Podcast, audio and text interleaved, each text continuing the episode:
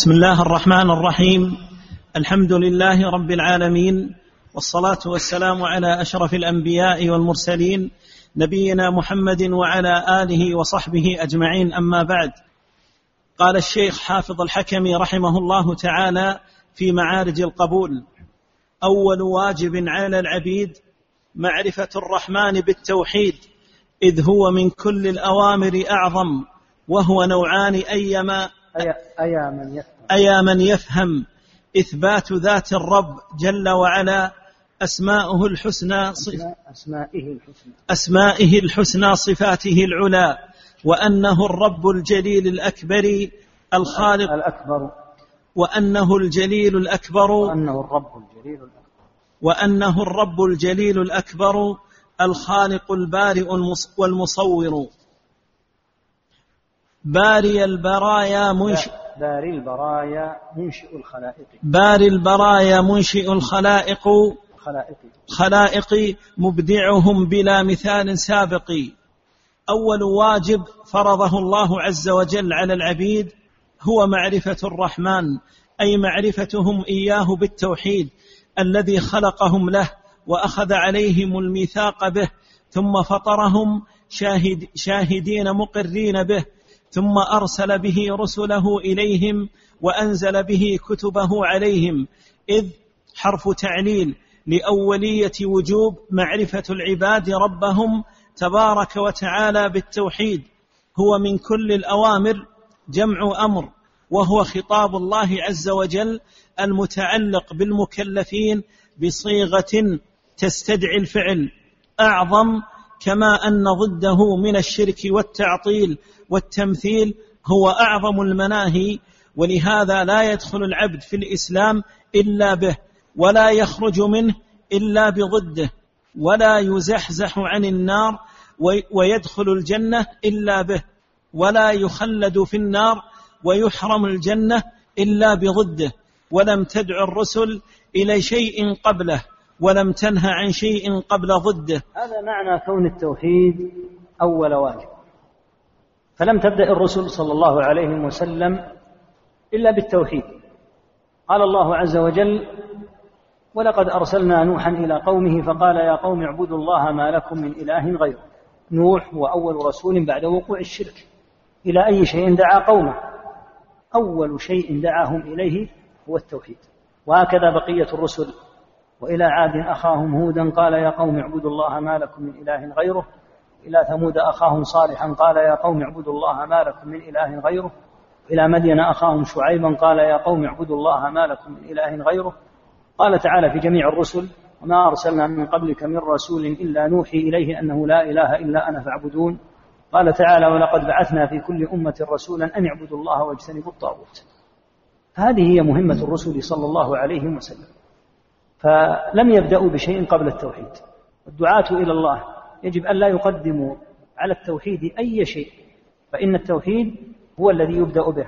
ولهذا لما بعث النبي صلى الله عليه وسلم معاذا إلى اليمن قال إنك تأتي قوما أهل كتاب فليكن أول ما تدعوهم إليه شهادة أن لا إله إلا الله وأني رسول الله. فإنهم أطاعوا فأعلمهم أن الله افترض عليهم خمس صلوات. فبدأ بالتوحيد. الواجب أن يبدأ بالتوحيد.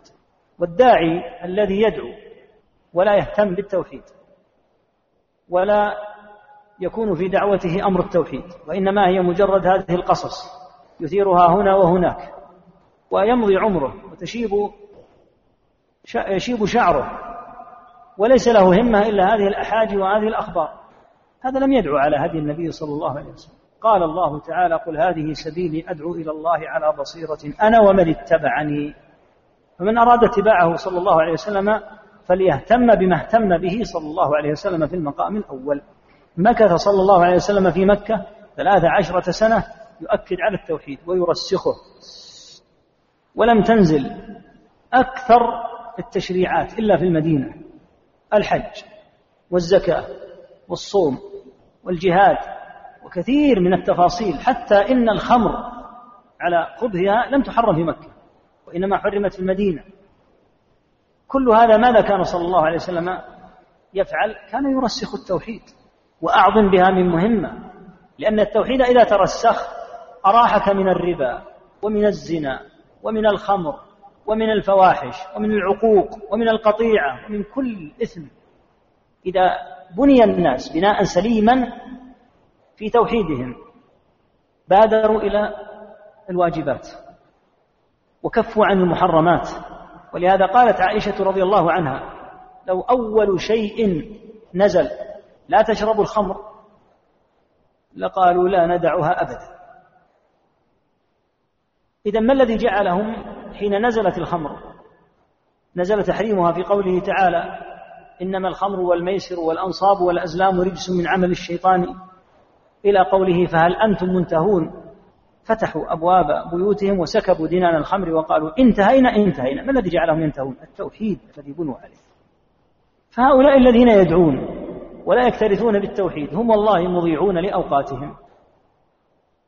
وليسوا على سبيل ولا هدي ولا سنة. وليسوا بالذين ينفع الله تعالى بهم الأمة. النفع الحقيقي هو في أن تبنى الدعوة على بناء رسول الله صلى الله عليه وسلم. كما تقدم في الآية أدعو إلى الله على بصيرة أنا ومن اتبعني. لابد أن يرسخ التوحيد وأن ينشر معنى لا إله إلا الله وأن يحذر من الشرك وأن ينبه العباد إلى اللجوء إلى ربهم سبحانه في ما يتعلق بأعمال قلوبهم توكلا وخشية ومحبة وخوفا ورجاء. هكذا فعلت الرسل صلى الله عليه وسلم. فهذا هو الواجب.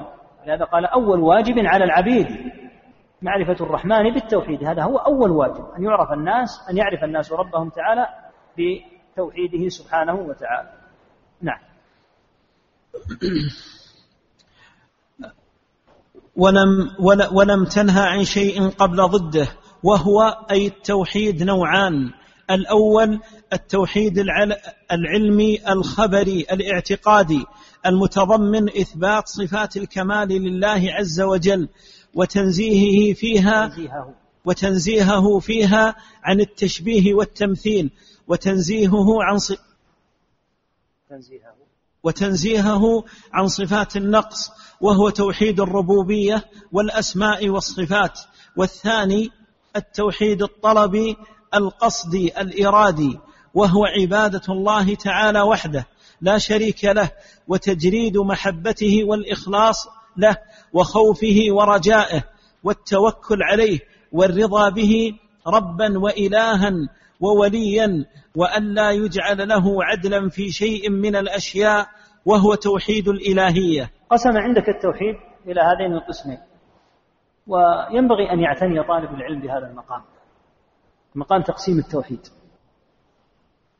فمن أهل العلم من يقول التوحيد وهو التقسيم المعروف ثلاثة أنواع. توحيد الربوبية وتوحيد الأسماء والصفات وتوحيد الألوهية. هذا عند التفصيل. ومنهم من يجمل فيدخل نوعين مما يتعلق بالرب سبحانه وتعالى في اسم ويجعل المتعلق بالعبد في اسم. فالنوع الأول يقول التوحيد العلمي الخبري. العلمي أنه هو مجموعة من الأمور التي تعلمها عن ربك تعالى عن ربوبيته عن أسمائه عن صفاته. علمي خبري يأتينا الخبر عن كونه تعالى مستويا على العرش. هذا من التوحيد من توحيد الأسماء والصفات. يأتينا خبر عن ربوبية الله تعالى فهو توحيد علمي. هذا النوع الأول. ويراد به توحيد الربوبية وتوحيد الأسماء والصفات. النوع الثاني التوحيد الطلبي الذي هو مطلوب من العبد. القصدي الذي ينبغي أن يكون قصدا للعبد. الإرادي الذي ينبغي أن يكون إرادة العبد. وهو عبادة الله تعالى وحده بالإخلاص وهو توحيد الإلهية. ومن أهل العلم من قال أيضا وكل هذه ما فيها إشكال كلها بيان للتوحيد. قال التوحيد نوعان النوع الأول توحيد المعرفة والإثبات. توحيد المعرفة والإثبات هو توحيد الربوبية والأسماء والصفات. والنوع الثاني توحيد القصد والطلب. توحيد القصد والطلب. وكلها متقاربة. وليعلم أن أنواع التوحيد قد دل عليها القرآن. يقول الله عز وجل في سورة الفاتحة الحمد لله رب العالمين. هذه في توحيد الربوبية. الرحمن الرحيم مالك يوم الدين. هذه في توحيد الأسماء والصفات. إياك نعبد وإياك نستعين. هذه في توحيد الإلهية والعبادة. قال الله عز وجل وإلهكم إله واحد لا إله إلا هو. هذا توحيد الألوهية. الرحمن الرحيم توحيد الأسماء والصفات. ثم قال إن في خلق السماوات والأرض واختلاف الليل والنهار والفلك التي تجري في البحر بما ينفع الناس. الآية. هذه في أفعال الرب فهي في توحيد الربوبية. والآيات كثيرة في هذا دالة على هذه الأنواع. فأهل العلم رحمهم الله استقرأوا القرآن فوجدوا التوحيد يرد على هذه الأنواع الثلاثة. نعم. والقرآن كله من أوله إلى آخره. في تقرير هذين التوحيدين لأنه إما خبر عن الله عز وجل وما يجب أن يوصف به وما يجب أن ينزه عنه وهو التوحيد العلمي الخبري الاعتقادي وإما دعوة إلى عبادته وحده لا شريك له وخلع ما يعبد من دونه فهو التوحيد الطلبي الإرادي وإما أمر ونهي وإلزام بطاعته فذلك من حقوق التوحيد ومكملاته. وإما خبر عن إكرامه لأهل التوحيد وما فعل بهم في الدنيا من النصر والتأييد وما يكرمهم به في الآخرة وهو جزاء توحيده. وإما خبر عن أهل الشرك وما فعل بهم في الدنيا من النكال وما يفعل بهم في العقبى من العذاب فهو جزاء من خرج عن حكم توحيده. فالقرآن كله في التوحيد وحقوقه وجزائه وفي شأن الشرك وأهله وجزائهم. وهذه فائدة كبيرة جدا لطالب العلم ذكر ابن القيم كلام منقول عن ابن القيم رحمه الله. القرآن كله يدور على التوحيد. ولهذا قلنا إن الدعاة إلى الله الصادقين الموفقين في دعوتهم هم الذين يركزون على التوحيد. أكثر السور نزلت في مكة. ومكة كان أكثر ما يقرر فيها كما هو معلوم بالتوحيد.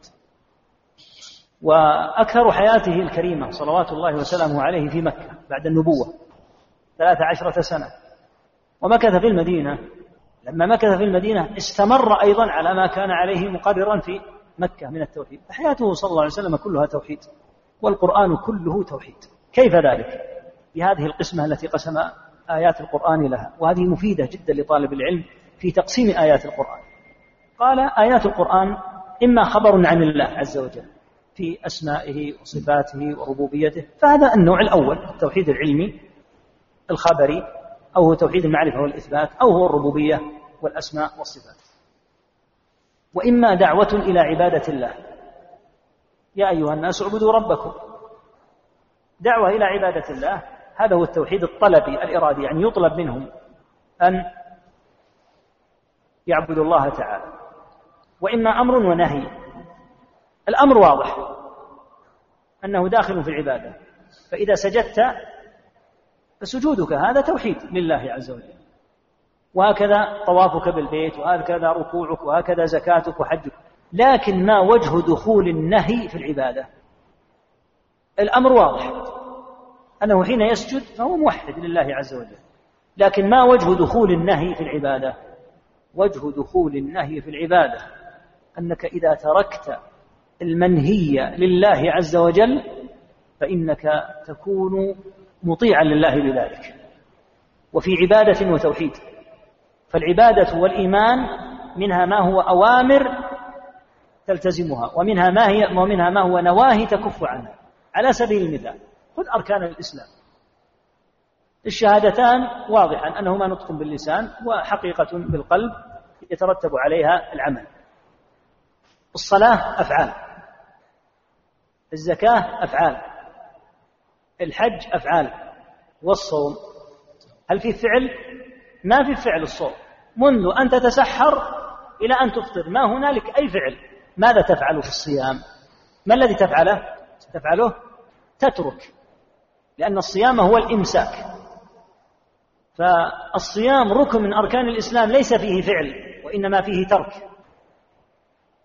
والترك على الصحيح من أقوال أهل العلم رحمهم الله.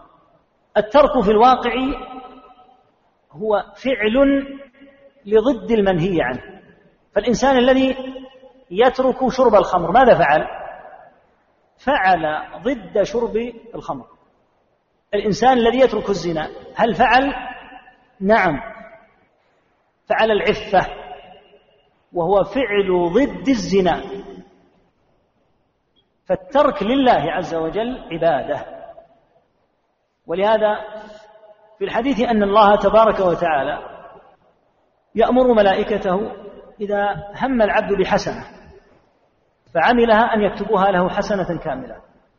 وإذا هم أن يكتبها عشر حسنات وإذا هم بالسيئة فتركها أن يكتبوها له حسنة كاملة. قال إنما تركها من أجلي فالذي يترك المحرم من أجل الله كأن يترك الظلم والسرقة وشرب الخمر والزنا مع قدرته لكنه يتركها لله عز وجل هذا لا شك أنه يؤجر.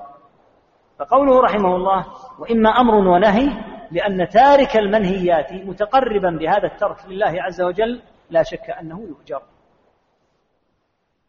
قال وإما خبر هذا النوع الثالث عن إكرامه تعالى لأهل توحيده أو النوع الرابع عن إكرامه لأهل التوحيد وما فعل بهم في الدنيا من النصر والتأييد وما يكرمهم به في الآخرة. لماذا نالوا المقامات العظام في الآخرة؟ لماذا نصرهم الله تعالى وهم فئة قليلة؟ كم من فئة قليلة غلبت فئة كثيرة بإذن الله؟ لأنهم أهل توحيد. النوع الخامس وإما خبر عن الشرك. وما فعل الله تعالى بأهله في الدنيا من النكال والوبال والعقوبات. وما يحل بهم في العذاب من العذاب في الآخرة من دخول النار والخلود فيها. لما؟ لخروجهم عن التوحيد. فصارت آيات القرآن كلها في التوحيد في الدعوة إليه وفي, وفي الإخبار به وفي بيان جزاء أهله وفي بيان جزاء الخارجين عنه. نعم. صلى الله عليك اقرأ في الجمع بين التوحيدين طه ما أنزلنا عليك القرآن لتشقى إلا تذكرة لمن يخشى تنزيلا ممن خلق الأرض والسماوات العلى الرحمن على العرش استوى له ما في السماوات وما في الأرض وما بينهما وما تحت الثرى وإن تجهر بالقول فإنه يعلم السر وأخفى. الله لا إله إلا هو له الأسماء الحسنى. وآية الكرسي وقل هو الله أحد وغيرها من القرآن واقرأ في الأمر والنهي وما آتاكم الرسول فخذوه وما نهاكم عنه فانتهوا واقرأ في إكرام أهل التوحيد في الدنيا والآخرة إنا لننصر رسلنا والذين آمنوا في الحياة الدنيا ويوم يقوم الأشهاد واقرأ في إخزاء أهل الشرك في الدنيا والآخرة واستكبر هو وجنوده في الأرض بغير الحق وظنوا أنهم إلينا لا يرجعون فأخذناه وجنوده فنبذناهم في اليم فانظر كيف كان عاقبة الظالمين وجعلناهم أئمة يدعون إلى النار ويوم القيامة لا ينصرون وأتبعناهم في هذه الدنيا لعنة ويوم القيامة هم من المقبوحين. سيأتي الكلام مفصل إن شاء الله على توحيد الربوبية. يكون إن شاء الله الأسبوع القادم.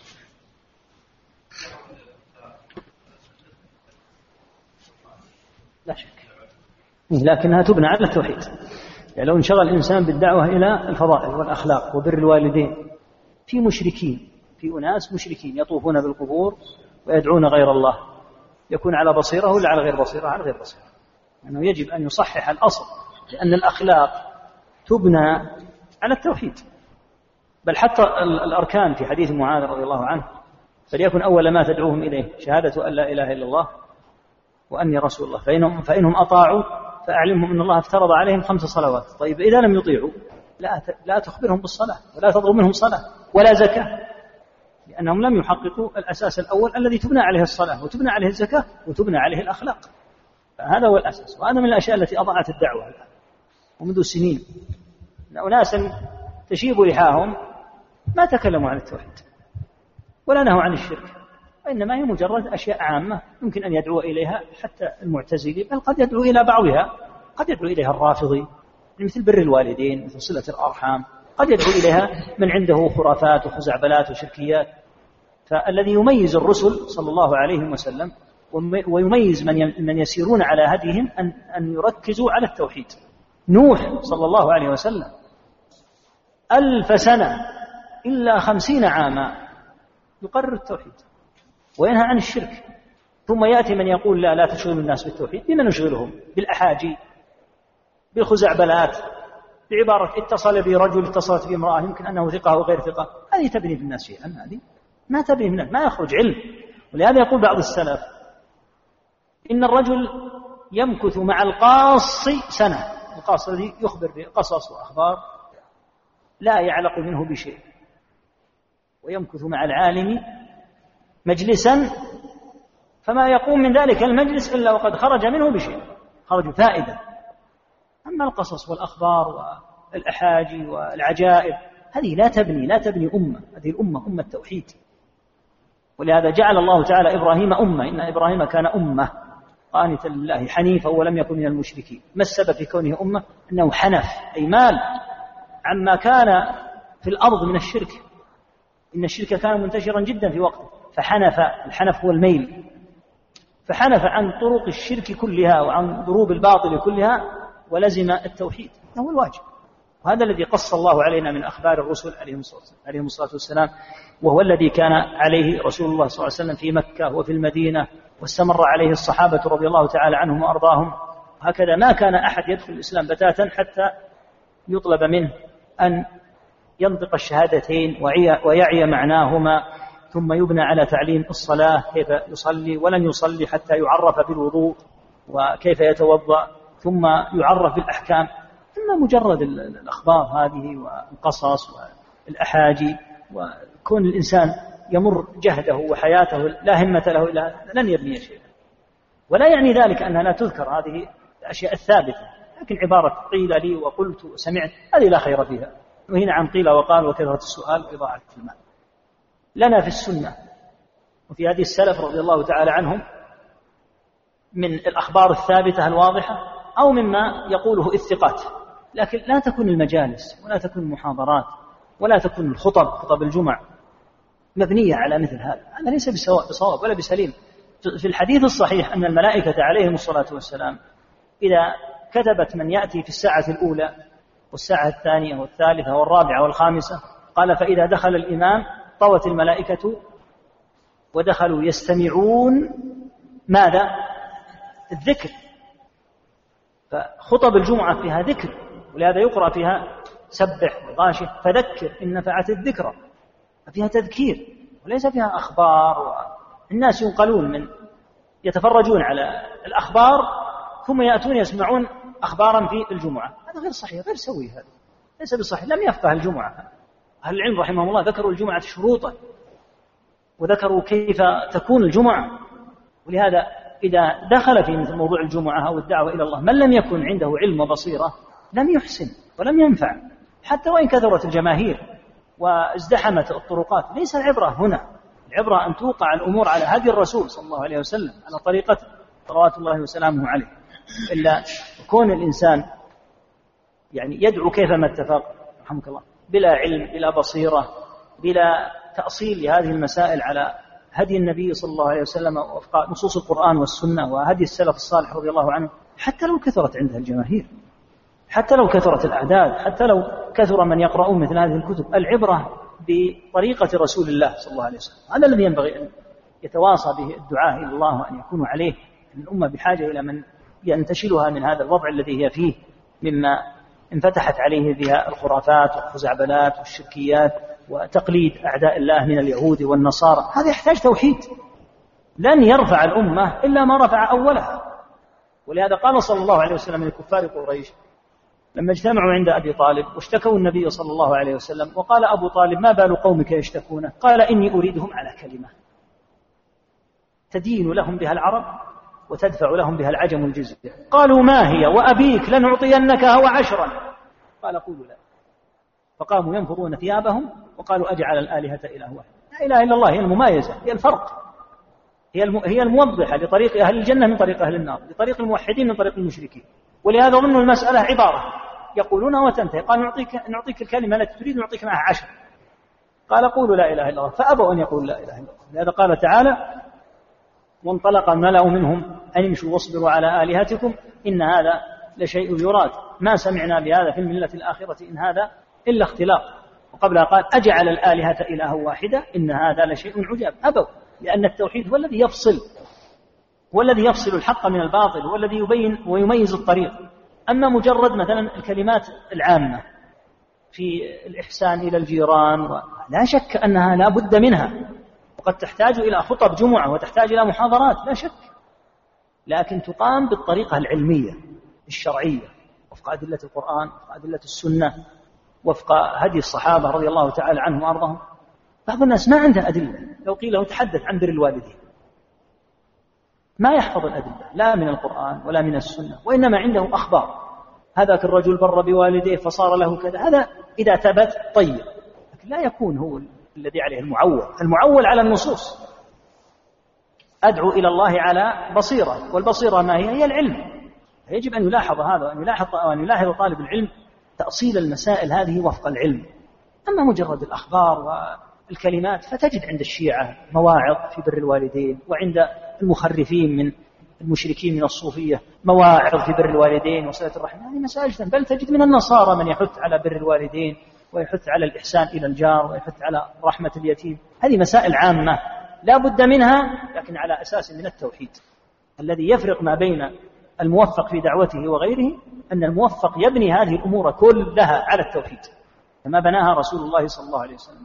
أما مجرد الأشياء العامة فيجيدها كل أحد. نعم.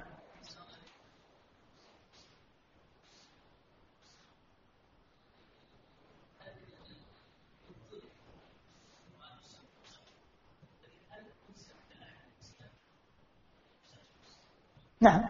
بالاستقراء. يعني الآن عندنا الطلاق كم هو؟ كم نوع؟ الطلاق كم نوع؟ من أين أتيت بها؟ بالاستقراء بالاستقراء من السنة.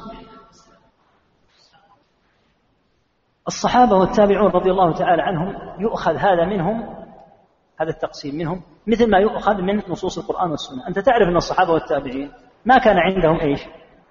كان عندهم التأليف مثل ما هو حاصل يعني. ثم إن الصحابة والتابعين رضي الله عنهم كان الأمر في زمنهم واضحا جليا. يعني على سبيل المثال زمن الشافعي توفي في القرن الثالث. وزمن ابن خزيمة حتى وبعده في القرن الرابع كانوا يتحدثون عن الشرك على أنه لا يقع من مسلم لأن البيئة في زمنهم كانت بيئة توحيد. ولهذا يقول ابن خزيمة كما عندك في كتاب التوحيد هل سمعتم أحدا يقول يا كعبة يا صفا يا مروة أعوذ بالله من أن يقول هذا مسلم؟ الآن في من يقول يا كعبة ولا لا؟ في من يدعو غير الله ولا لا؟ ابن خزيمة يقول هل يمكن يقول هذا أحد؟ لأنه في زمن كان التوحيد ما هو؟ التوحيد ما هو؟ واقعا تطبيقيا فكانوا يطبقونه تطبيقا. فإذا ذكرت مثلا آيات متعلقة بالصفات هذه متعلقة بالرب سبحانه وتعالى أنها وصف الرب سبحانه. كما في الحديث أن النبي صلى الله عليه وسلم لما قرأ القارئ الصحابة رضي الله عنهم الذي كان إمامهم كان يقرأ بقول هو الله أحد بسورة معها فقال عليه الصلاة والسلام سلوه لأي شيء فعل ذلك قال لأنها صفة الرحمة. هذا معنى كونها توحيد صفات لأنها صفة الرحمة. والأسماء قال تعالى ولله الأسماء الحسنى فادعوه بها. وقال تعالى في الصفات ولله المثل الأعلى. ماذا نسمي هذه الآيات؟ ولله الأسماء هذه آيات متعلقة بأسماء الله وهو يوحد فيها ليس لله تعالى نظير في أسماء ولله المثل الأعلى المثل المقصود هنا الوصف. هذا متعلق بالأسماء والصفات. قوله تبارك وتعالى يا أيها الناس اعبدوا ربكم. قوله تبارك وتعالى وما أمروا إلا ليعبدوا الله مخلصين له الدين. وقوله تعالى وإلى عاد وإلى عاد وإلى ثمود. كل الآيات التي سبقت. قال يا قوم اعبدوا الله ما لكم من إله غيره. ما اسمها هذه؟ توحيد. توحيد ماذا؟ توحيد العبادة. فيما يتعلق بالربوبية. إن ربكم الله الذي خلق السماوات والأرض. متعلق بماذا؟ متعلق بالرب. أما القول بأن أول من قال هذا ابن تيمية فهذا قول من لا يفقه. الكلام موجود في كلام العلماء قبله موجود في كلام القرافي المالكي موجود في كتاب نادر جدا موضع نادر للغاية في كتاب البيهقي رحمه الله من الشافعية كتاب الأربعين في أحوال عباد الله قال باب توحيد الله في عبادته. هذا عنوان الباب. وذكر فيه حديث معاذ رضي الله عنه وحديث حق الله أتدري ما حق الله على العباد. هذا هو توحيد العبادة. فهذا أمر معروف بالقراءة ثم أنت الآن إذا قرأت الفاتحة. الحمد لله رب العالمين. الآن كلمة رب ماذا تعني؟ توحيد الربوبية. الرحمن الرحيم مالك يوم الدين. في أي باب هذا؟ في أي باب من أبواب العلم؟ في باب الأسماء والصفات. إياك نعبد يعني لا نعبد إلا رب العالمين. وإياك نستعين. هل هي في الصفات؟ لا. في فعل العبد. ولهذا يدل على هذا أيضا حديث قسمت الصلاة بيني وبين عبدي نصفين. فإذا قال الله فإذا قال العبد الحمد لله رب العالمين قال الرب حمدني عبدي إلى آخره. فإذا قال إياك نعبد وإياك نستعين قال هذه بين بيني وبين عبدي ولعبدي ما سأل. هذه كلها دلالات كثيرة جدا على الأمر. ثم إن الذين أنكروا تقسيم التوحيد ماذا فعلوا؟ هم قسموا التوحيد على طريقة المعتزلة فهم قسموا التوحيد بطريقة أخرجوا أهم شيء في التوحيد وهو توحيد العبادة. قالوا توحيده في ذاته في أفعاله في أوصافه ولم يذكروا توحيد العبادة أصلا فجعلوا توحيد الأفعال وتوحيد آه، الذات. فلا شك أن مثل هذه الأمور تعرف من الاستقراء والصحابة والتابعون رضي الله عنهم. كثير من مسائل العلم الموجودة في كتب الفقه وفي غيرها كانت معروفة عندهم بمجرد أن يقرأ النص. فما كانوا بحاجة إلى شيء من التأليف فيقول لك مثلا شروط الصلاة. أركان الصلاة. أركان الصلاة منها الطمأنينة. أتدري ما الدليل على أن الطمأنينة ركن عند الصحابة؟ ولو لم يؤلفوا كتابا اسمه أركان الصلاة أن حذيفة رضي الله عنه لما رأى ذاك الذي صلى قال له صلى ولم يلاحظ الطمأنينة قال له لو مت لمت على غير ملة محمد صلى الله عليه وسلم. وقال عمران رضي الله عنه لرجل يصلي صلاة لم يطمئن فيها. منذ كم تصلي هذه الصلاة؟ قال منذ أربعين سنة. قال ما صليت منذ أربعين سنة. الآن كلام عمران وكلام حذيفة ما معناه؟ أن الطمأنينة إيش؟ ركن. يعني يقول أنت الآن ما صليت. والركن عند أهل العلم في الصلاة هو الذي إذا فقد بطلت الصلاة.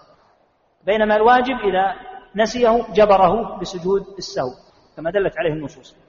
فكونه يطبق هذا تطبيقا فيقول ما صليت؟ يعني أن صلاتك باطلة. لماذا؟ لأن الطمأنينة ركن. هذه هي هذه هي نفسها. لهذا أهل العلم رحمهم الله استقرأوا هذه النصوص وألفوا. مثلا في المصنفات الفقهية فقالوا هذه شروط. هذه مبطلات. قالوا مبطلات الصلاة. من أين أتوا بمبطلات الصلاة؟ من أين أتوا بمبطلات الصيام؟ من النصوص. من النصوص. من أين أتوا بأن من أكل أو شرب ناسيا مع أن الأكل والشرب ضد الصيام فإنه يستثنى من الحديث. فجمعوا رحمهم الله تعالى هذه النصوص وقسموا هذا التقسيم فقالوا هذه شروط هذه مبطلات هذه أركان. نعم.